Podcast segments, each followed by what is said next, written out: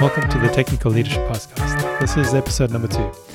And in this episode, I want to focus on the conversation about priorities and specifically how pressure forces priority. A couple years ago, I was running a software engineering team that was preparing for an important product launch. This launch covered multiple teams. I don't know exactly how many, but like 10, 12, 13 teams in the organization. And um, the software that I was handling was one of the core pieces. We didn't actually know about that at the time, but it became clear to us um, as we kind of figured out that we were failing things and the program sort of put the spotlight on my team. So, one of the responsibilities that we had was saving data and uh, this was at a quite a high throughput. So the goal we were trying to hit was uh, 40 transactions per sec- second. So basically, 40 times a second, we would write some data somewhere, and all the things that come along with it. We want to be able to find it, delete it, store it, read it, all those kinds of things. Uh, so it's quite a high volume.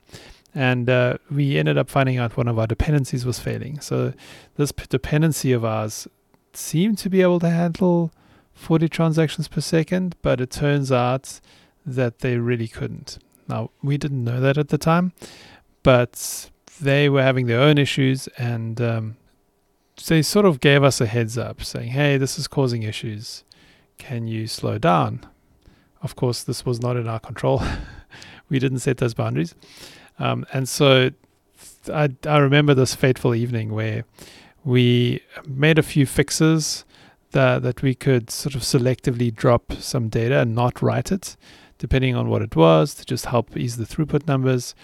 But because it was so close to launch, we had to get extra approvals to launch the software. So we worked late and we eventually around 10 o'clock, I called up the uh, VP of our organization and he seemed to approve it. I guess he actually asked me to call someone else, which I did.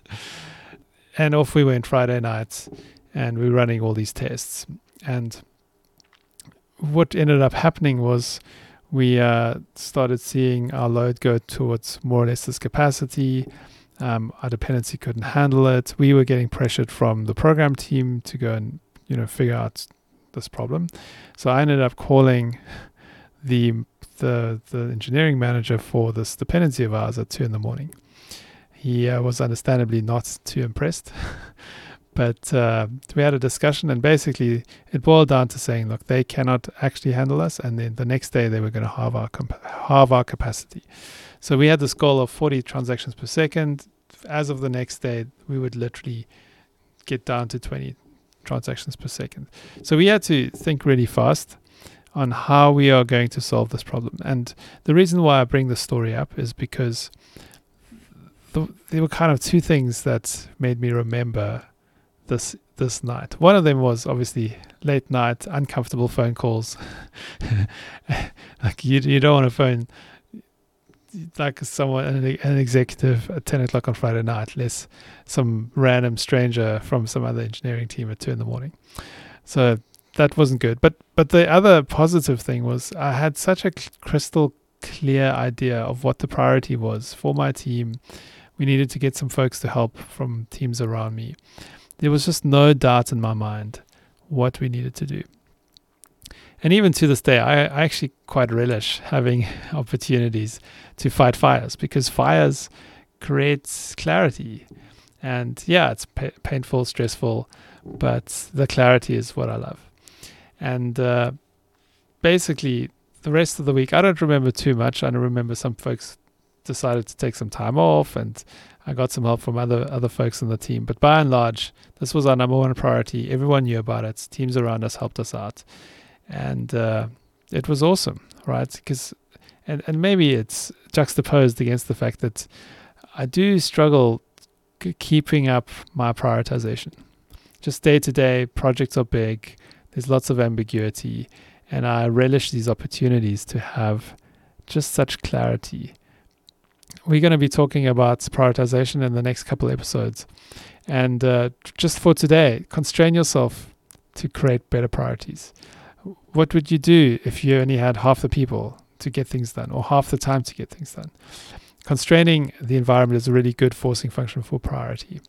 It's also the bedrock of the time boxing philosophy, where you create yourself time boxes of five minutes, 10 minutes, whatever it is, and you set yourself these micro deadlines to get things done. So that really forces prioritization.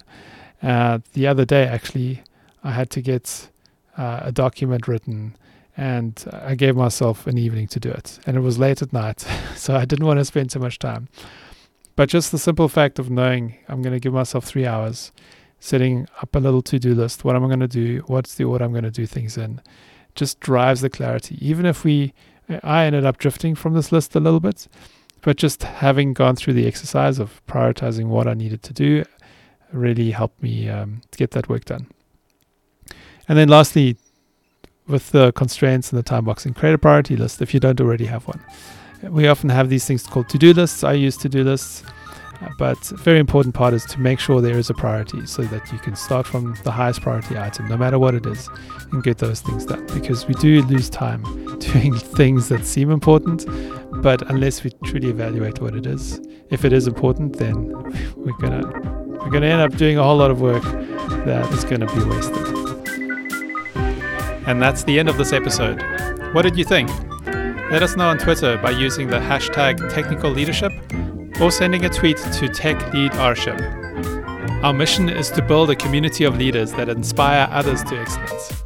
If you enjoyed this episode, please share it with a friend who could also benefit from it.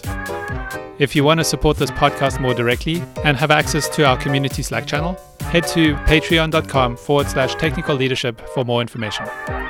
Until next time, take care. Bye bye.